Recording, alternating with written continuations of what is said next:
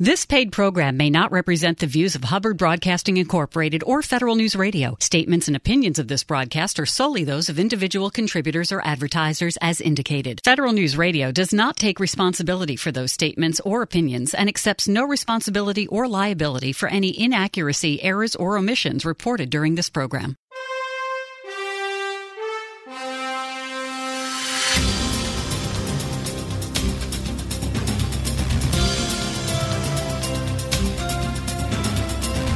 Welcome to the Business of Government Hour, a conversation about management with a government executive who is changing the way government does business. The Business of Government Hour is produced by the IBM Center for the Business of Government, which was created in 1998 to encourage discussion and research into new approaches to improving government effectiveness. You can find out more about the center by visiting us on the web at businessofgovernment.org. And now, the Business of Government Hour. Welcome to a special edition of the Business of Government Hour Business of Government Stories How the Past Can Inform the Future. Over the last 30 years, we have witnessed major changes across the management landscape in the U.S. federal government. That history provides important lessons for both today's leaders and for those who will take over into the future. Yet little has been written about the role leaders and teams have played in the evolution of management reforms, often overcoming significant obstacles to achieve success, sometimes experiencing failure, each time learning and moving forward. In 2020, the IBM Center launched a podcast hosted by my colleagues Dan Chenok and John Kamensky that focuses on the stories behind a three decades long management evolution in the U.S. federal government, and more importantly, offers lessons learned that can inform our path forward. It is from this rich library of discussion that I have culled together their insights on the evolution of performance management, acquisition reforms, and financial management reforms for this special edition of the Business of Government Hour. Using clear goals, performance information, transparency, and targets to highlight accountability can be a powerful tool to drive output-oriented performance, especially in clearly defined and stable government programs. Here is Senior Fellow John Kamensky on the evolution of performance management in government.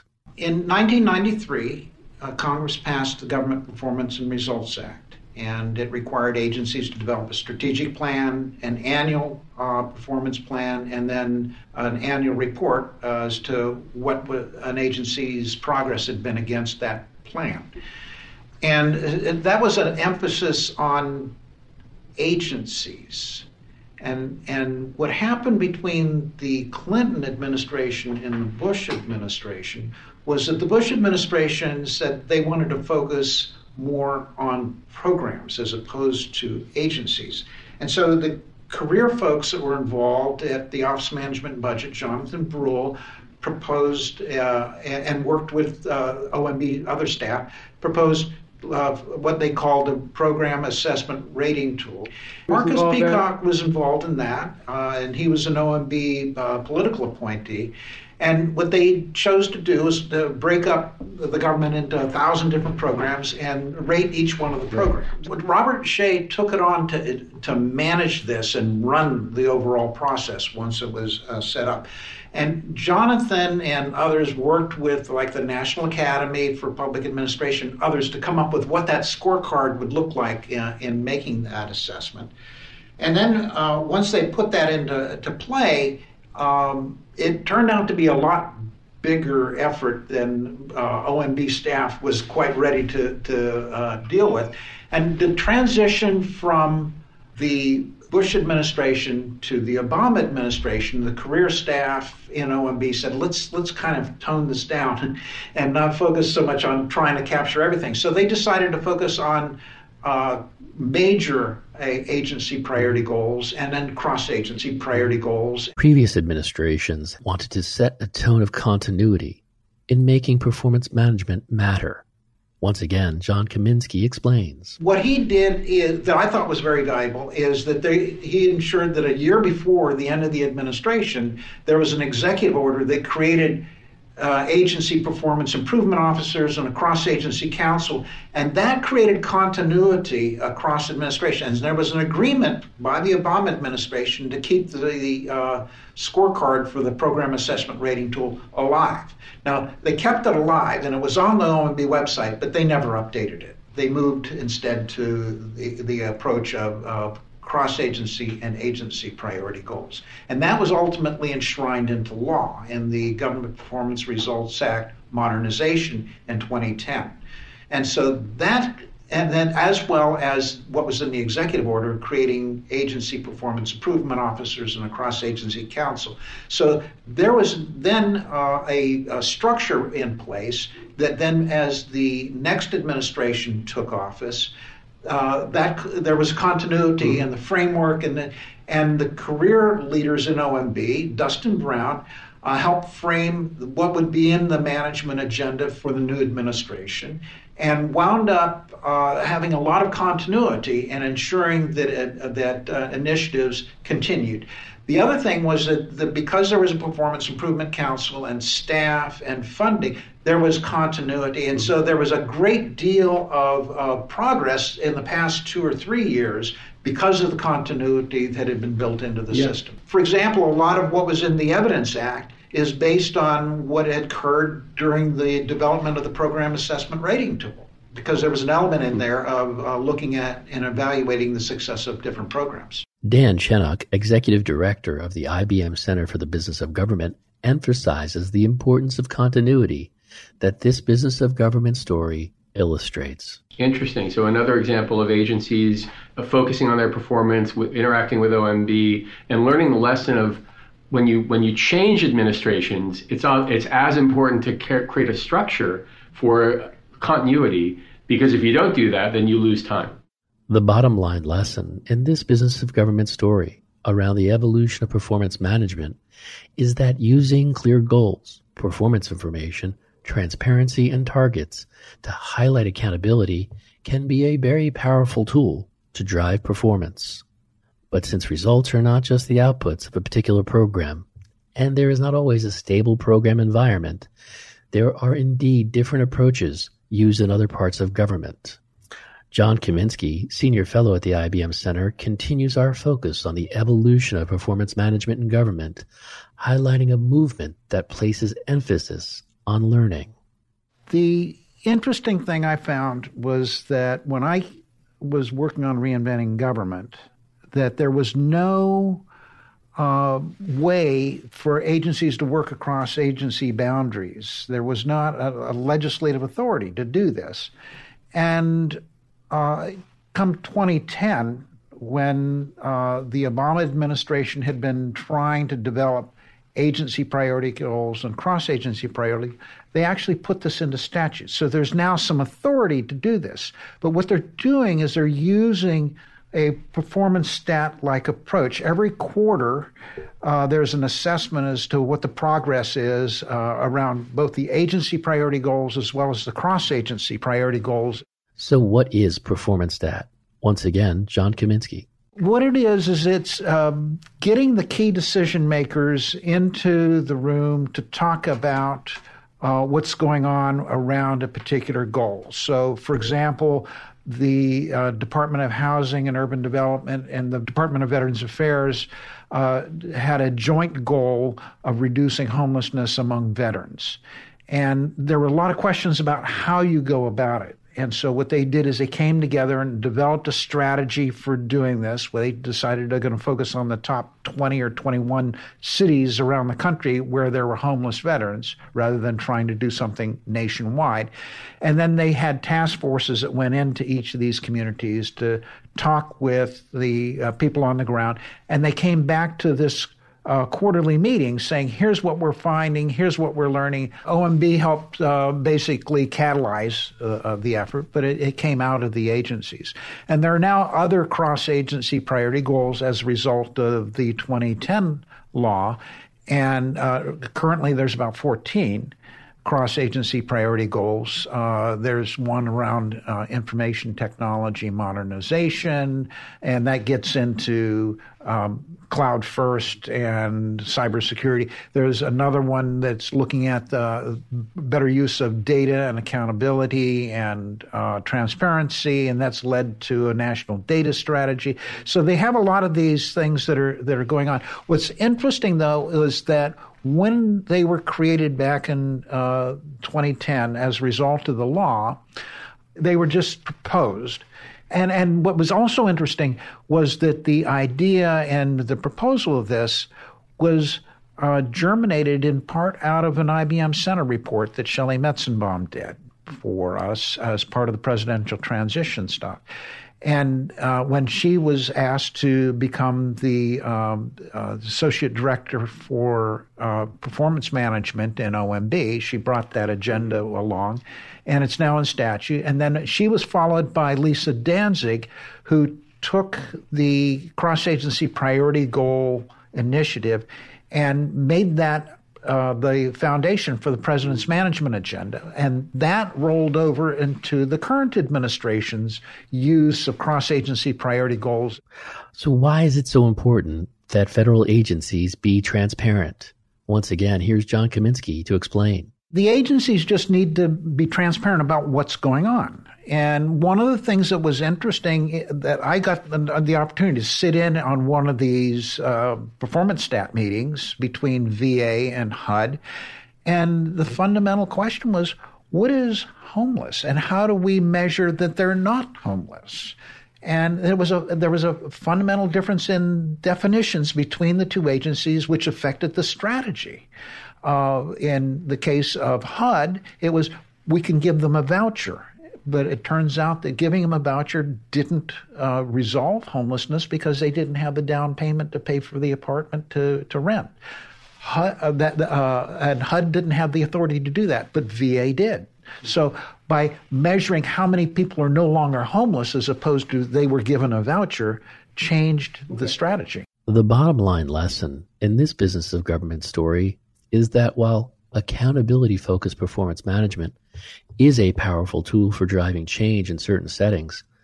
Learning focused performance management can also be that powerful tool because it concentrates on evidence based joint learning among participants about understanding what works and why, and what actions are needed to solve performance problems. Top leaders in federal agencies have embraced the use of evidence based learning routines reflecting the principles of performance stat over the past decade. The key lesson has been that continuity in the use of defined administrative routines that makes a difference in achieving performance improvement. The next challenge for agency leaders is to find ways to cascade the use of these evidence based learning routines within their organization to frontline managers. The government's program management story, taking a cue from the big screen when the special edition of the Business of Government Hour returns.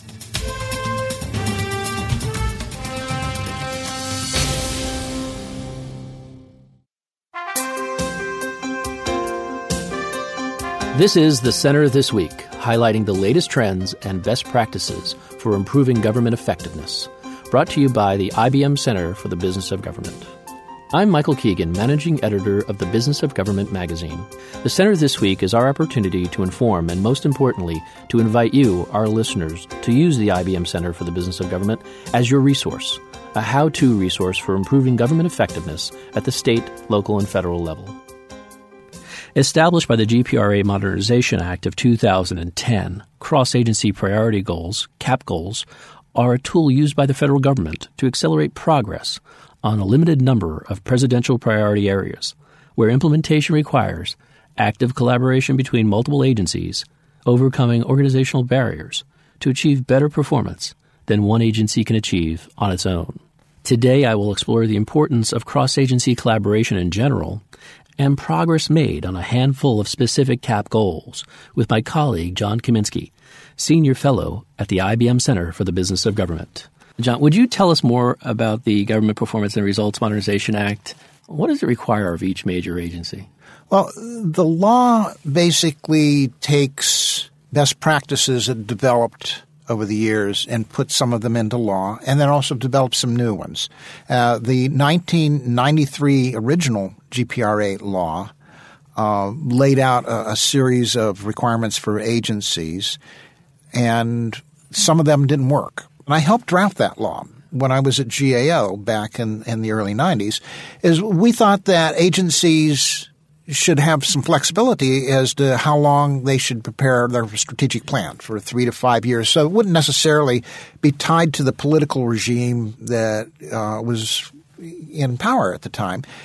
And it turns out that that was naive. So the law was changed so that all agency strategic plans are refreshed each presidential term. So the incoming administration will be the first one that will benefit from this. What they'll be able to do is have all agency strategic plans refreshed. They have a year to do it. So the first year uh, in office, they'll be developing the, these strategic plans with their new leadership and their new priorities, and then they'll all go into uh, effect uh, basically in February as part of the president's submission of his budget. But in addition to the uh, agency strategic plans, one of the other things that we learned is that when we drafted the original law in 93, we thought that agencies' annual operating plans would be derived from the agency's strategic plans. But it turns out that many agencies place those requirements in different shops. And so the annual performance plans didn't necessarily tie back to the strategic plans. The new law requires a tie, a link. Um, the other thing is is that OMB is uh, required to do an assessment of agency progress against the plan. It was in the past just the plans uh, they would be completed at the end of the year, an annual performance report. There would be no assessment of well, did you do well or not? And agencies didn't self-assess. So there, there's a little more accountability and Christmas in in the new law.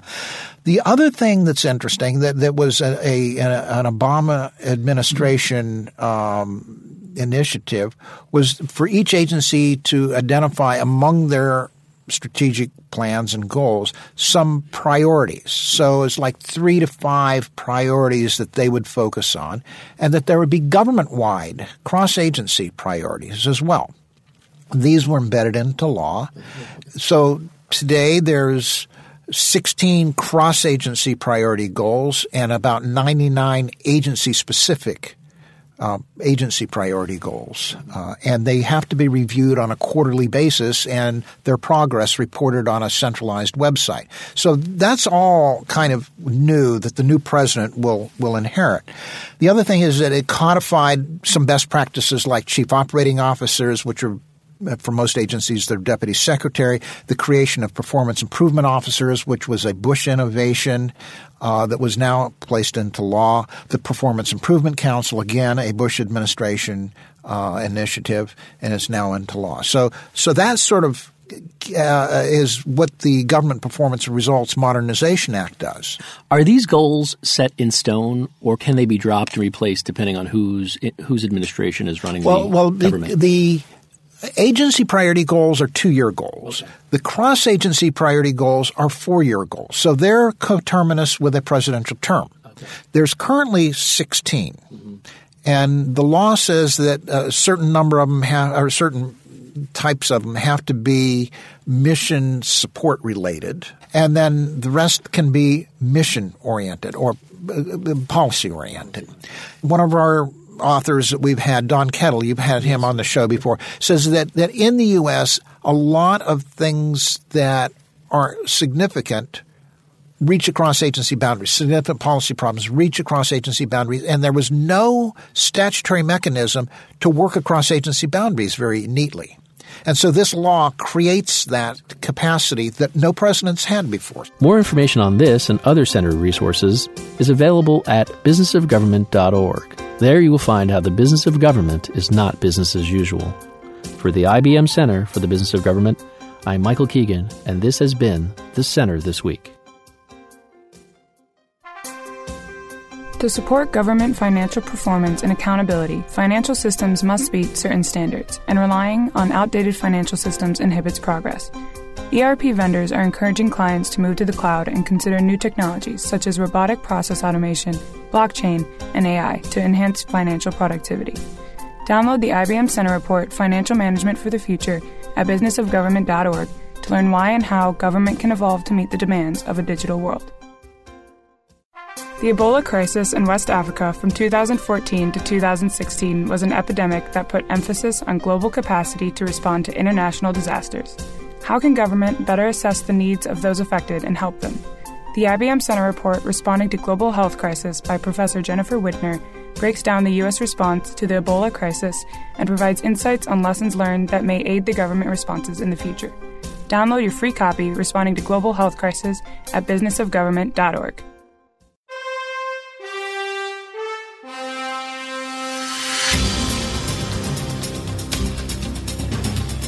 Welcome back to a special edition of the Business of Government Hour Business of Government Stories.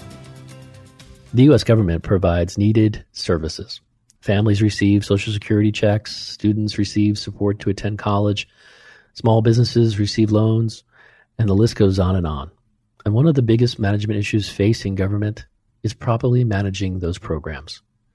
Dan Chenok, Executive Director of the IBM Center, offers some background on the work to improve the management of government programs. It's an interesting um, evolution, and it's not broader than technology. Um, a lot of the programs that have gotten attention over the years for being over budget or behind schedule have been technology projects, but there are also challenges in programs that are providing services um, and uh, uh, in compliance arenas and I would say about uh, over 10 years ago, a group of former government leaders who were working with the Council for Excellence in Government came together to try to identify strategies to help the government manage programs better. And we, we met over breakfast at uh, the Council for Excellence office, and it was a number of people, including uh, Alan Balutis, Stan Soloway, Jim Williams, and myself, and Greg Giddens. Um, were all in this group. And because we met at breakfast, we called ourselves the Breakfast Club um, also because we liked movies. And uh, we actually developed a set of recommendations and a report that was issued through the Council for Excellence. And that went in to try to help government sort of over time look at how to manage programs uh, well and effectively. That report was still there when the um, uh, healthcare.gov uh, initiative was rolled out. And of course, um, the launch of the technology element of that piece, which received a lot of justifiably critical attention, uh, was in large part a program management challenge. Uh, and it took a significant team of people uh, led by uh, the acting director of OMB at the time, Jeffrey Zients, and the chief technology officer uh, of the White House, um, Todd Park, and Mikey Dickerson, who was pulled in from Silicon Valley as a, as a leading expert, to try to bring together best practice in the commercial space and say, how do these ideas for improving program management really help us to, in that case, rescue a major priority of that administration? How did a one time program management rescue evolve into what is today a government wide effort, an asset for improving government program management? Once again, Dan Chenok. Well, there's kind of two outgrowths. One is the creation of a unit uh, that we'll talk about in a future discussion called the U.S. Digital Service, which was created to sort of do similar work, helping the government solve really hard technology problems. And uh, another, which was more on the program management side, was the development of a, of a piece of legislation um, that was backed by industry advice and academic advice from the National Academy of Public Administration around program management. And I chaired a panel at the National Academy uh, of experts where we took a look at the experience in healthcare. We took a look at work that other organizations had done in response to healthcare, like the American Council for Technology, which put out its 7S for Success framework, 7S meaning seven words beginning with the letter S, uh, which we testified before in Congress, uh, along with others around after healthcare, what lessons could be learned. And then we, NAPA put out its report, uh, and that report was went into a congressional discussion that had bipartisan support both in the House and the Senate, and led to, uh, with the strong support of the Program Management Institute, um, led to the development of the Program Management Improvement Accountability Act. So, what happened after the passage of the Program Management Improvement Accountability Act? Chenok explains. So, the statute um, basically laid out a number of sort of principles of good program management agencies. It called on the agencies to develop sort of program management leaders and to create um, a career path um, type type environments around that. And it helped agency program management leaders understand that unlike past program management efforts where they really were kind of within programmatic silos, that there was a community of program managers that need that could share information mm-hmm. and help one another improve performance across the board. So this was a key lesson learned of the evolution of program management is it's really sort of a, a cross agency governance model and you need to think of these in kind of groups of programs. And one of our IBM Center reports, written by University of Michigan scholar Janet Weiss, really took a look at how do you think about program management in these different groups, whether it's social services or law enforcement or national defense. There's different aspects of program management that are important to emphasize. I think the cross agency governance around particular areas is something that, that's very important. Also, very important is creating, and from the healthcare perspective, most programs now are delivered through technology. So, creating a really strong sound technology infrastructure and roadmap for people to follow that's tied to the program goals. And then finally, and perhaps most importantly, is, is the alignment of incentives. Any major program has multiple stakeholders the agency, the industry partner, the constituent interest groups, members of Congress. And if the incentives are aligned and people are moving toward a common North Star, you're going to have a much greater sense of success.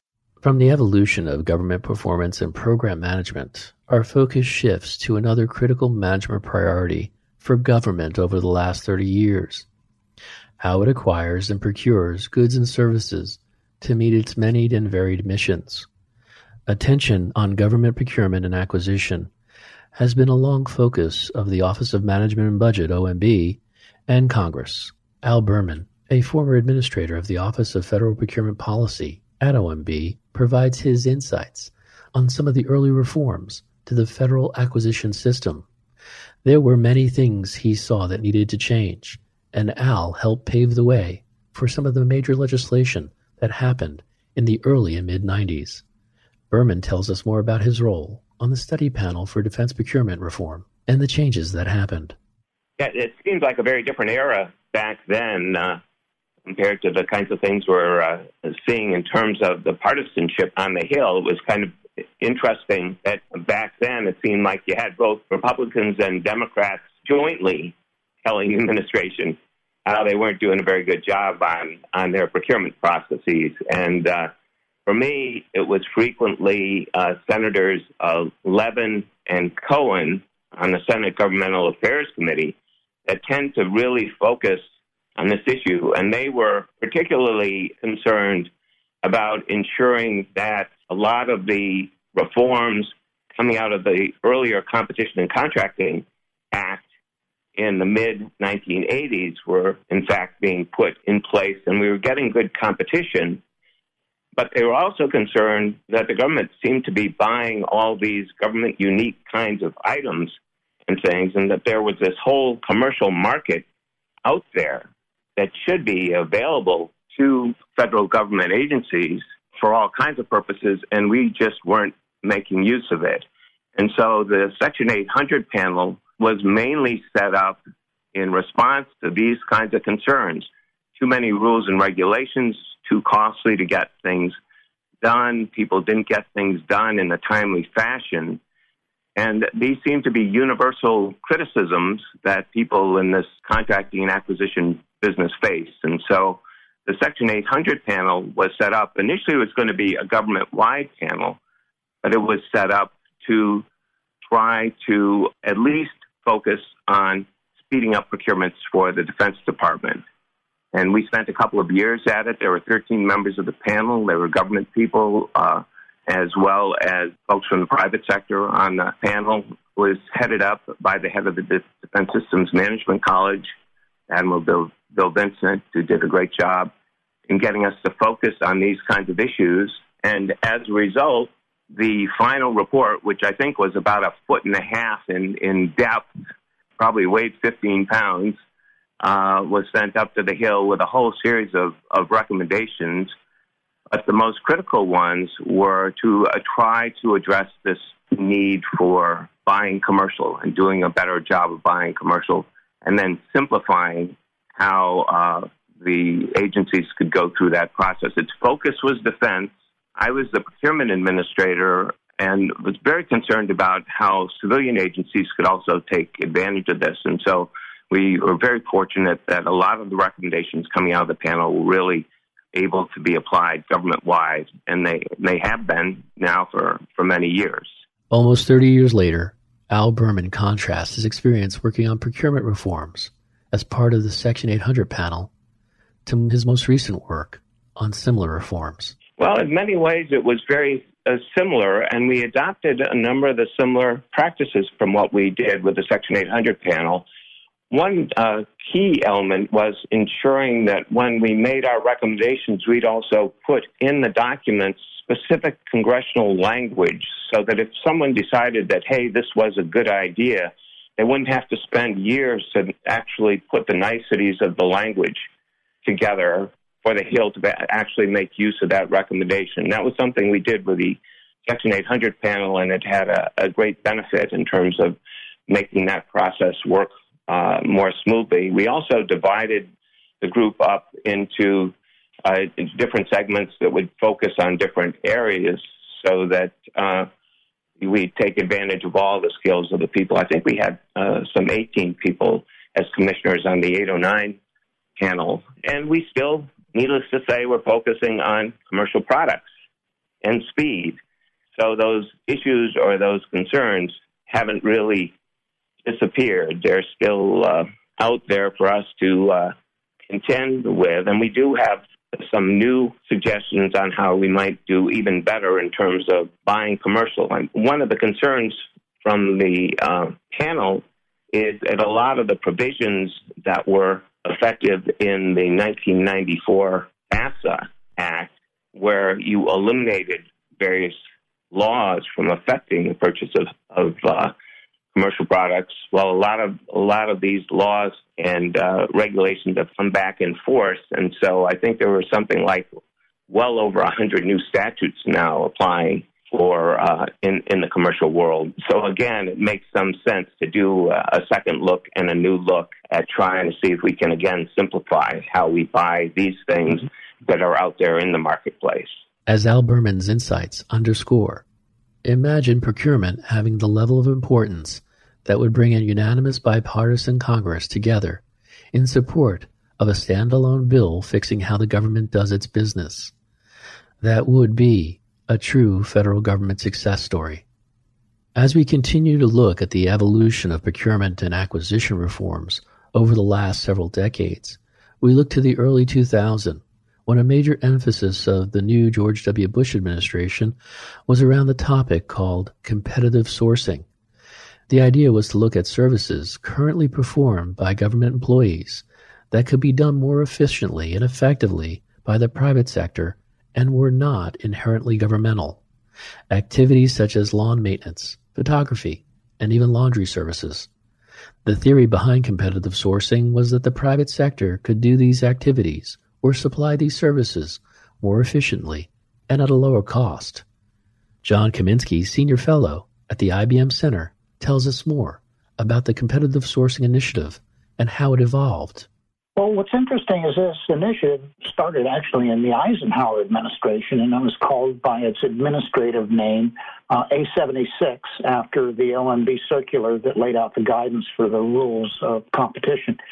And it was used um, off and on over time. It was uh, over the years, and it was picked up in the Clinton administration in the Defense Department but then it then spread government wide with the uh, beginning of the um, George W. Bush administration. The challenge was there was a constant tug of war about what constituted inherently governmental work. So, would air traffic controllers be inherently governmental? They're not in other countries. Uh, postal workers, no, not necessarily in other countries. Medical doctors in VA or prison guards. There were a lot of debates. In fact, A76 had 17 pages that defined what was inherently governmental. In Clinton years, Congress mandated an inventory of every federal job, classifying every employee as whether they were inherently governmental or not. Uh, that was called the Federal Activities Inventory Reform Act of 1998. Uh, and so that was a um, an initiative actually didn't come to fruition in terms of having a completed inventory until uh, after 2000. The president's management agenda had five pillars, and competitive sourcing was one of them. And the initial goal was to compete at least half of the positions that were identified in the FAIR Act inventory as having a commercial counterpart. So that would have been competing about 425,000 jobs, uh, which was an enormous number uh, and, and aspirational.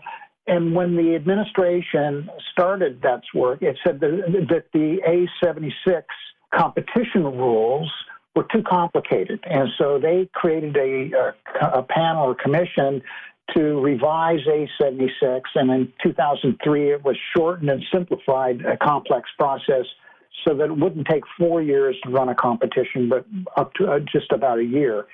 And OMB Director Mitch Daniels said that, you know, for a quality service at the best price, competition beats monopoly every time. And it's an established fact that fair competition can save taxpayers an average of 30%, whether the work is done in house or by outsiders. So whoever wins the competitions, we can be confident the taxpayers will win. So that was sort of the, the thinking uh, back then in the early 2000s. And the head of the Office of Federal Procurement Policy was Angela Styles, and she led this effort. It was perceived by unions as privatizing jobs and not necessarily competing them to find which provided better service at the best price. What was interesting was that an OMB report to Congress in 2007 reported that 87% of the competitions were won by the in house government team, uh, which had created what was called the most efficient organization and that the uh, savings that resulted since the beginning of the Bush administration as a result of this initiative was about uh, $6.9 billion. So there was savings that came out of this, even though it was seen as very contentious. So where does A76 and competitive sourcing stand today? Kamensky explains. Congress suspended A76 competitions in the Defense Department in January 2008 over concerns that the OMB guidance was overstating savings and understating costs. The, the idea was that the A76 reform, revised guidance was uh, not fair, and it was tilting the competition in, in, favor of the private sector, even though the data showed uh, the opposite was happening. So, and, and, in fiscal 2012, the moratorium that was in the Defense Department was extended to all civilian agencies, and that moratorium continues today, even though the current administration has, has tried to lift it. But based on the evidence, it seems that there's merit in conducting competitions because it causes the in house government team to revisit and rethink how they're doing their work. And by the way it was implemented, it was seen more as a political initiative and as a result, it's unlikely this approach will be used anytime in the foreseeable future. The key lesson from this business of government story around competitive sourcing is that reforms dealing with personnel are always sensitive issues with employees and unions, and how they are framed and communicated matters. If framed properly and accounting for lessons learned from the past, such things as competitions can be implemented in a way that brings commercial best practices to government. How do past acquisition reforms impact what's happening today and set a path for the future? We'll find out when this special edition of the Business of Government Hour returns.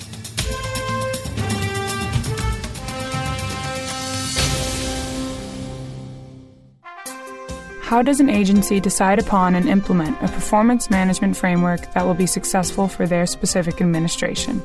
The IBM Center Report, a practitioner's framework for measuring results, follows the implementation and results of the CSTAT management framework in Colorado's Department of Homeland Security in hopes that it can guide others who may want to institute a similar approach. Download a practitioner's framework for measuring results by Melissa Wavelet on businessofgovernment.org today. Agile methodology has allowed for agencies to keep up with the growing demands for fast response to problem solving. The Opportunity Project, TOP, serves as a catalyst in adapting agile techniques to solve complex agency mission problems. TOP works with federal agencies to identify challenges and facilitate iterative approaches in response. In the IBM Center report, Agile Problem Solving in Government, Joel Gurin and Katarina Rebello discuss the factors of success involved in TOP. Download your free copy today at businessofgovernment.org.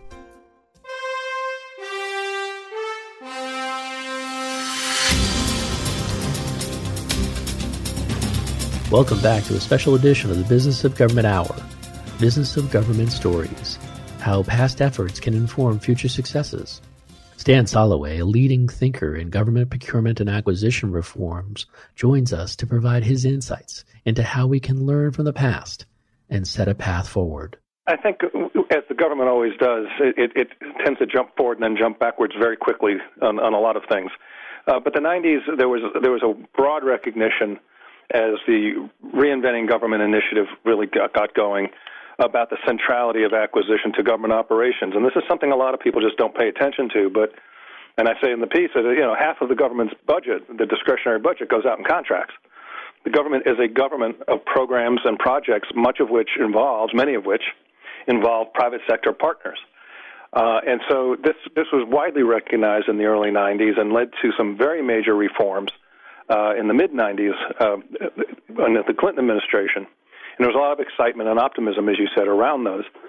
As we rolled into the 2000s, there were several things happened.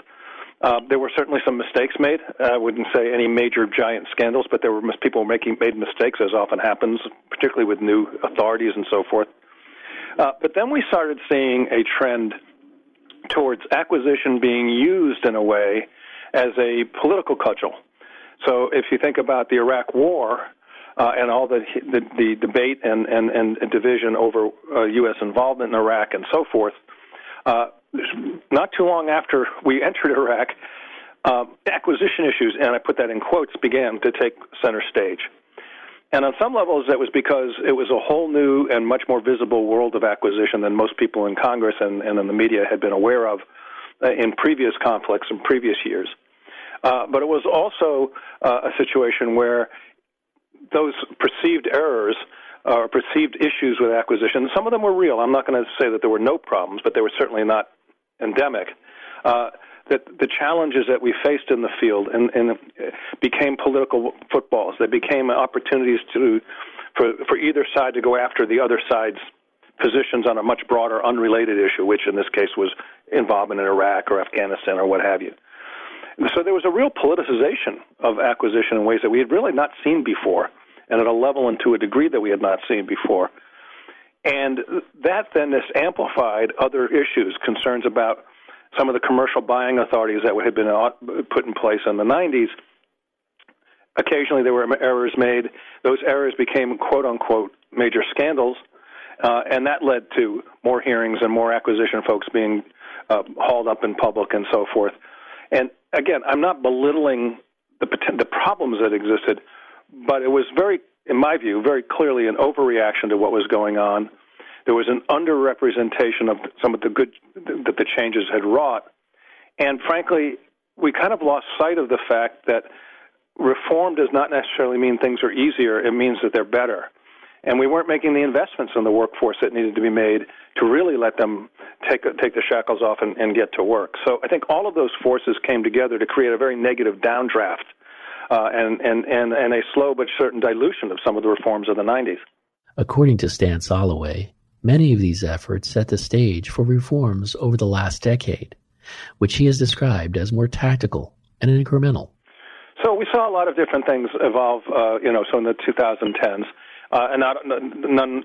I'm not making any judgments, positive or negative, on any of them, uh, but a real focus on sort of smarter buying around things like strategic sourcing or category management, which are very closely related cousins, uh, where the government was really trying to get its arms around uh, what it's spending on what, what it's paying for what, how much redundancy there was in the system or is in the system, and so forth um, the Defense Department embarked on a series of, of attempts that were they were called reforms, but they were really again largely tactical, uh, very down to specific things about how and when one should use low price, technically acceptable buying, and what we should be doing here and what we should be doing there. Of very specific, kind of almost direction to the workforce. Some of which they then revised a year or two later as they realized they may have gone too far or misstated some some things. Um, so we really began we, we began to see in the 2010s a lot of these sort of um, smaller in scope individual initiatives, not unimportant initiatives, and some of them quite effective. At the same time, we were also seeing the real explosion of the use of, of government-wide acquisition vehicles, these large IDIQ contracts. And that then drove a lot of this pressure for particularly collecting data, understanding what we're buying, who we're buying it from, uh, why are we paying for one price over here versus another price over there, and so forth. Uh, and, and that really became a central part of the acquisition battle. There was a, quite a heated debate for a while over whether or not the government should be outsourcing and to how much the government should be outsourcing to government. So there was a trend within the in, in the of what we call insourcing of work being brought in back in house, and that has a real acquisition implication because it has to to do with how you evaluate bids, what the risk factors are facing companies that are bidding on work, particularly professional services work, and so forth. So, but it was a much more tactical focus for much of the of the 2010s, uh, and and some some significant investments in workforce, very large investments, particularly mm-hmm. the Defense Department. Although I, w- I would say, by and large, not a large investment in developing a, a workforce with skills for the 21st century. is Still very much based on the same skills and, and, and approaches we had previously. Stan Soloway offers his recommendations for how to improve government acquisition.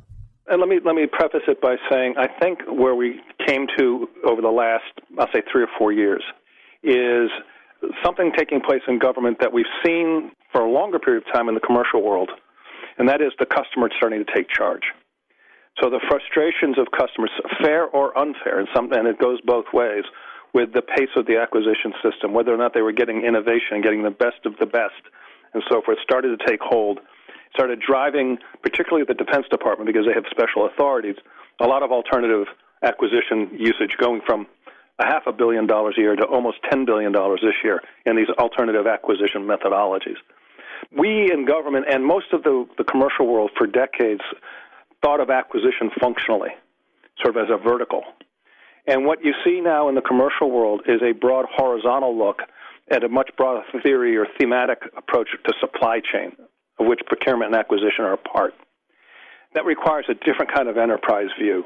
It requires, a, in, particularly in this digital age, as we, the nature of work both for the acquisition folks and for the customers they're serving has changed so dramatically. It requires a very different way of thinking about the activity, about the function, about the interdependencies that exist between different uh, parts of the government. It's not like the old integrated process teams we used to talk about, although it's similar. It's a whole other level above that of thinking broadly and organizationally around the acquisition function as it relates to mission and, and, and, and in a much more horizontal kind of, as I said, supply chain uh, approach. And that really does require you to rethink the kinds of skills in a digital era that we need. It requires uh, uh, the government to rethink and recalibrate how it's accessing and assessing the broadest possible marketplace because the government certainly doesn't own or isn't the progenitor of most new technology that's that's that's being uh, ne- that's needed to run the government, whether it's in the weapon systems world, frankly, or in the business operations of government. So it just requires a whole much broader, different kind of thinking, and it's that systemic look, and really starting to build a, a much more modern structure and capability is where we are, I think, now. Given that about half of the discretionary portion of the federal budget goes into contracts, it should come as no surprise that the acquisition function, the processes, the policies, and the people, continues to be a focus of attention. From procurement and acquisition, we move to the evolution of federal financial management and its reform, and we mark the 30th anniversary of the enactment of the Chief Financial Officers Act of 1990, the law that set the foundation for many of the necessary financial management reforms within the U.S. federal government over the last three decades. John Kamensky, Senior Fellow at the IBM Center for the Business of Government, tells us more. The Chief Financial Officers Act, or the CFO Act, was uh, cre- created the positions of uh, chief financial officers and deputy chief financial officers in the 24 major agencies in the government. They cover about 98% of all federal spending. Interestingly, uh, our past executive director, Jonathan Breul, was detailed from OMB up to the uh, Senate Governmental Affairs Committee and worked with Senator John Glenn in drafting the uh, CFO Act. The Act also requires the preparation of annual financial statements uh, at the time for several, but not all agencies, and then directed them to be audited by their agency's uh, respective inspector generals for accuracy. And that accuracy in accounting language is called a clean opinion. And then in 1994, four years later, the law was expanded to all federal agencies, uh, along with the requirement that there would be a government wide financial statement and a government wide audit on the accuracy of the entire government's uh, spending portfolio. And this was actually uh, a recommendation of the National Performance Review. And I remember when this recommendation was being developed that uh, Vice President Gore's uh, political advisors were warning him, uh, I wouldn't pursue this. Uh, you know, the audits might fail and everybody will look bad for it. And the vice president looked at him and said, you know, if we don't start now, we'll never get this done. And so he knew that uh, there might be failure and there might be political consequences, but there really weren't political consequences. And okay, this is many years later, and the federal government still doesn't have a clean opinion on the government wide financial statement. Um, there is uh, progress.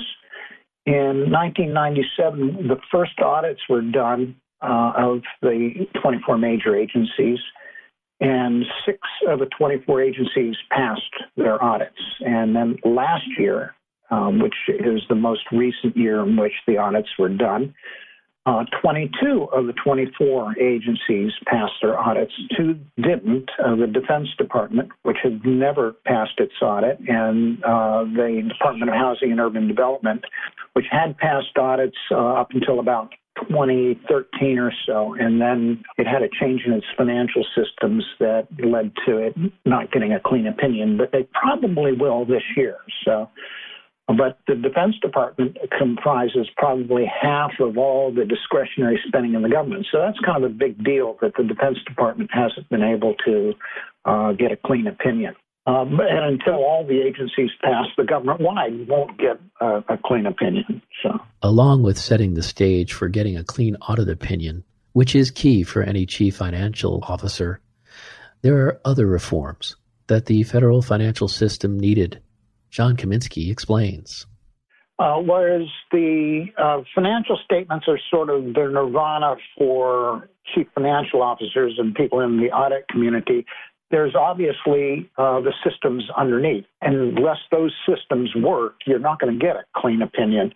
And GAOs, uh, under at the time Chuck Ballinger and today under Gene Dodaro, have been major champions of the financial management system and the CFO Act. And, and they released a report in early August uh, saying substantial progress made since enactment of the 1990 CFO Act, but refinements would yield additional benefits. And uh, they, they laid out a, a framework of things that have been accomplished and things that, that still need to be achieved in addition to a clean financial statement. Um, they also claim in that report that the laws contributed to the avoidance of billions in misspending and, and in fraud because uh, having uh, strong financial systems and internal controls allow uh, agency managers to be able to be on top of potential misspending. Uh, the federal government, uh, the value of pursuing financial statements is not the statement itself, but the underlying systems and processes that it produces that give assurance to the agencies and to the Congress that agencies have the ability to track their spending. GAO identified a series of areas for improvement. There's been good leadership from the chief financial officers and the government wide chief financial officers council uh, but they GAO uh, has recommended that, that these responsibilities be expanded and standardized in the future, and that in financial reporting, that agencies should begin to link the performance information under the Government Performance and Results Act and the cost information that's produced by the financial system, so we can better understand how much things that are being produced actually cost. And then there's uh, something called internal controls, which can track improper payments and missed payments that need to be improved. And there's been a, a, series of laws that have been passed over the past 30 years to strengthen internal controls. And then in financial management systems themselves, IT systems, still half of the agencies are using legacy or old systems. but the, the good news is that many agencies are beginning to move to what's called shared services so that instead of agencies developing their own financial systems, they use a shared system that's developed by, say, the Treasury Department, which has a, a, a stronger uh, handle on spending. And then much like under the acquisition workforce, which we talked about a, few weeks ago, uh, improving and uh, the federal financial management workforce and closing the skill gap is one of the six mission critical skills identified by the Office of Personnel Management. So, what has been learned over the many years of federal financial management reforms, and what's next? Once again, John Kamensky. Well, interestingly, um, there's been a consensus within the financial management professional community on improvements that um, are largely reflected in the GAO report that was released in early August. And Congress has, uh, there's been a, a, legislation proposed called the CFO Vision Act of 2020, which would expand and standardize the CFO's responsibilities uh, uh, across agencies and bring in things such as uh, budget and performance and risk management under a broader umbrella.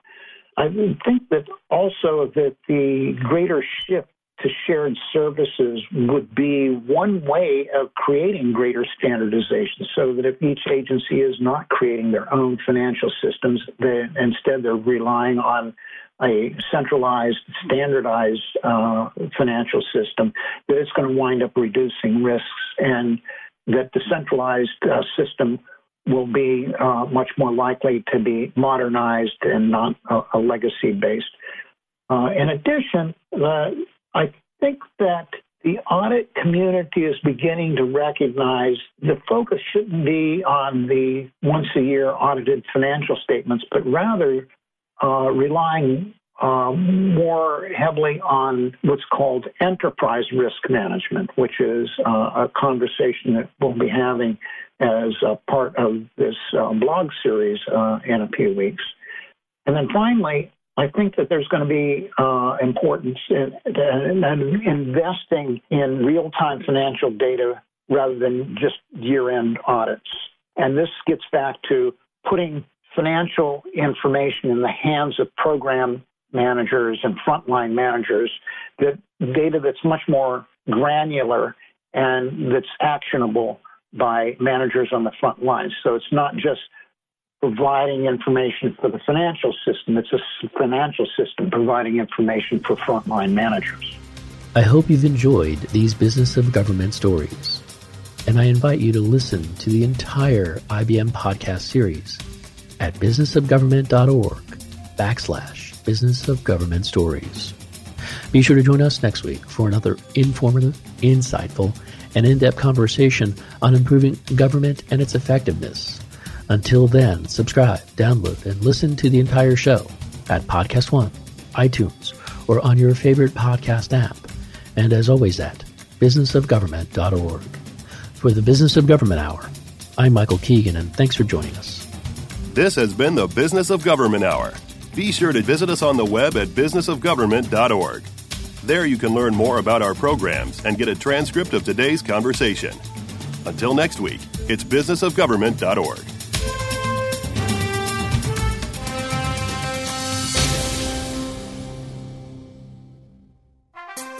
How can government best use big data to transform decision making, public services delivery, and communication?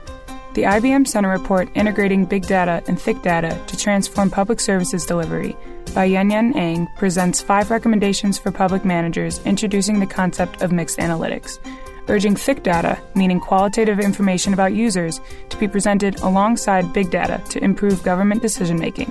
Visit businessofgovernment.org to read more.